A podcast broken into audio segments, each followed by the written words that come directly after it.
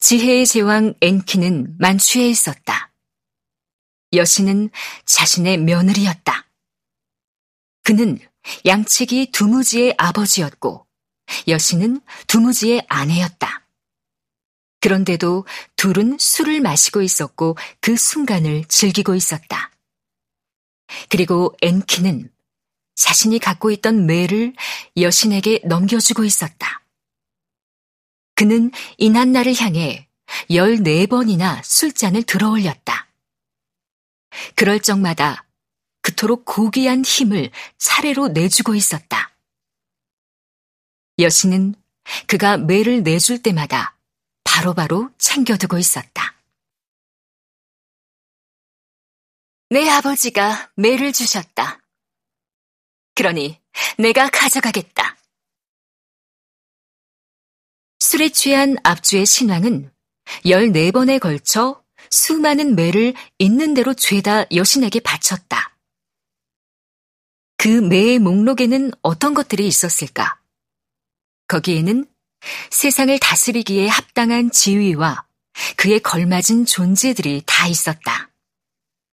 대사제권, 신위, 고결하고도 영구적인 왕위, 왕권을 상징하는 옥좌, 제왕의 존귀한 상징인 홀, 왕의 망료, 신성한 자막대기와 줄자, 존귀한 왕좌, 목자권, 왕권, 왕비의 여사제, 거룩한 여왕의 여사제, 주문을 외우는 사제, 고귀한 사제, 제주를 올리는 사제. 어디 그뿐이겠는가? 여신은 진실을 챙겼다. 지하 세계로 내려가고 올라오는 법도 챙겼다. 전례가 있을 때 각종 의식을 진행하는 자들도 챙겼다. 단검과 장검, 화살통, 검은 의상과 화려한 의상, 머리칼을 풀거나 묶는 손질법도 이미 여신에게 넘어갔다. 성교하는 법, 입맞춤하는 법, 매춘하는 법도 그랬고, 똑바로 대놓고 말하는 법이나 험한 말을 늘어놓는 법, 꾸며서 말하는 법도 그랬다. 신령스러운 선술집, 신성한 사당, 하늘의 거룩한 여사제도 여신의 것이었다. 만취한 앵키는 이난나에게 울려 퍼지는 악기도 던져주었고 가창법도 넘겨주었다. 남신은 계속 주었고 여신은 계속 받았다. 여신은 영웅적 자질과 권력, 배신, 정의, 도시의 약탈, 한탄과 기쁨, 사기술, 반역의 땅, 호의, 만유, 안전한 거처, 나무를 다루는 기술, 구리를 다루는 기술을 넘겨받았고, 필경술과 금속 세공술, 가죽 제품 만드는 법, 천을 바래고 다듬는 법, 건물을 짓는 법, 갈대를 다루는 법도 넘겨받았다. 지혜의 주님 엔키는 사랑의 여신 이난나에게 자신의 명예와 지위를 걸고 매를 선물했다.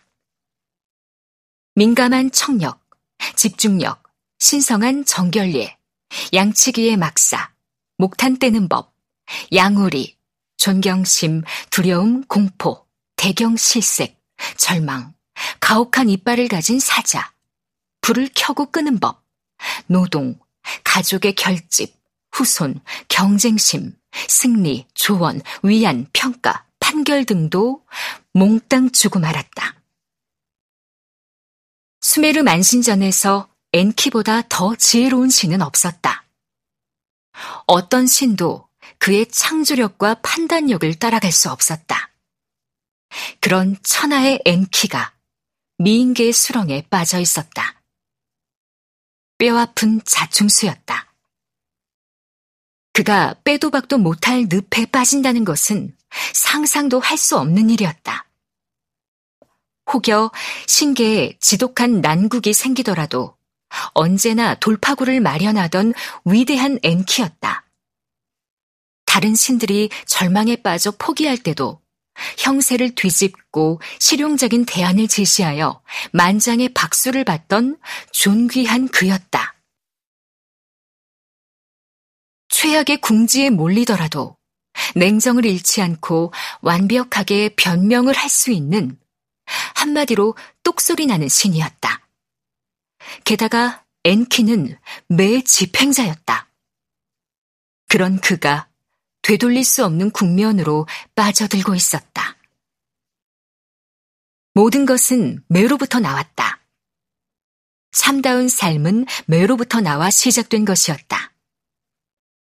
정말, 정말 그랬다. 그리고 이 매의 주인은 놀랍게도 이난나였다. 그녀보다 사열이 높은 큰 신들이 줄줄이 있었다. 당장 옆을 보면 태양의 신 우투가 있었다. 이난나의 오빠였다. 이난나와 우투의 아버지 난나가 위편에 있고 난나의 아버지 앤닐이 더 위편에 있고 그 근처에 넓은 귀의 신이며 광대무변한 지혜의 존자로 우뚝 서 있는 엔키가 있고 맨 위편에는 아버지의 아버지의 아버지이신 천재 안께서 계셨다. 여신이 간불생심 되둘 수 없을 것만 같은 쟁쟁한 남신들이 떡하니 버티고 있었다. 그럼에도 매 주인은 이난나였다.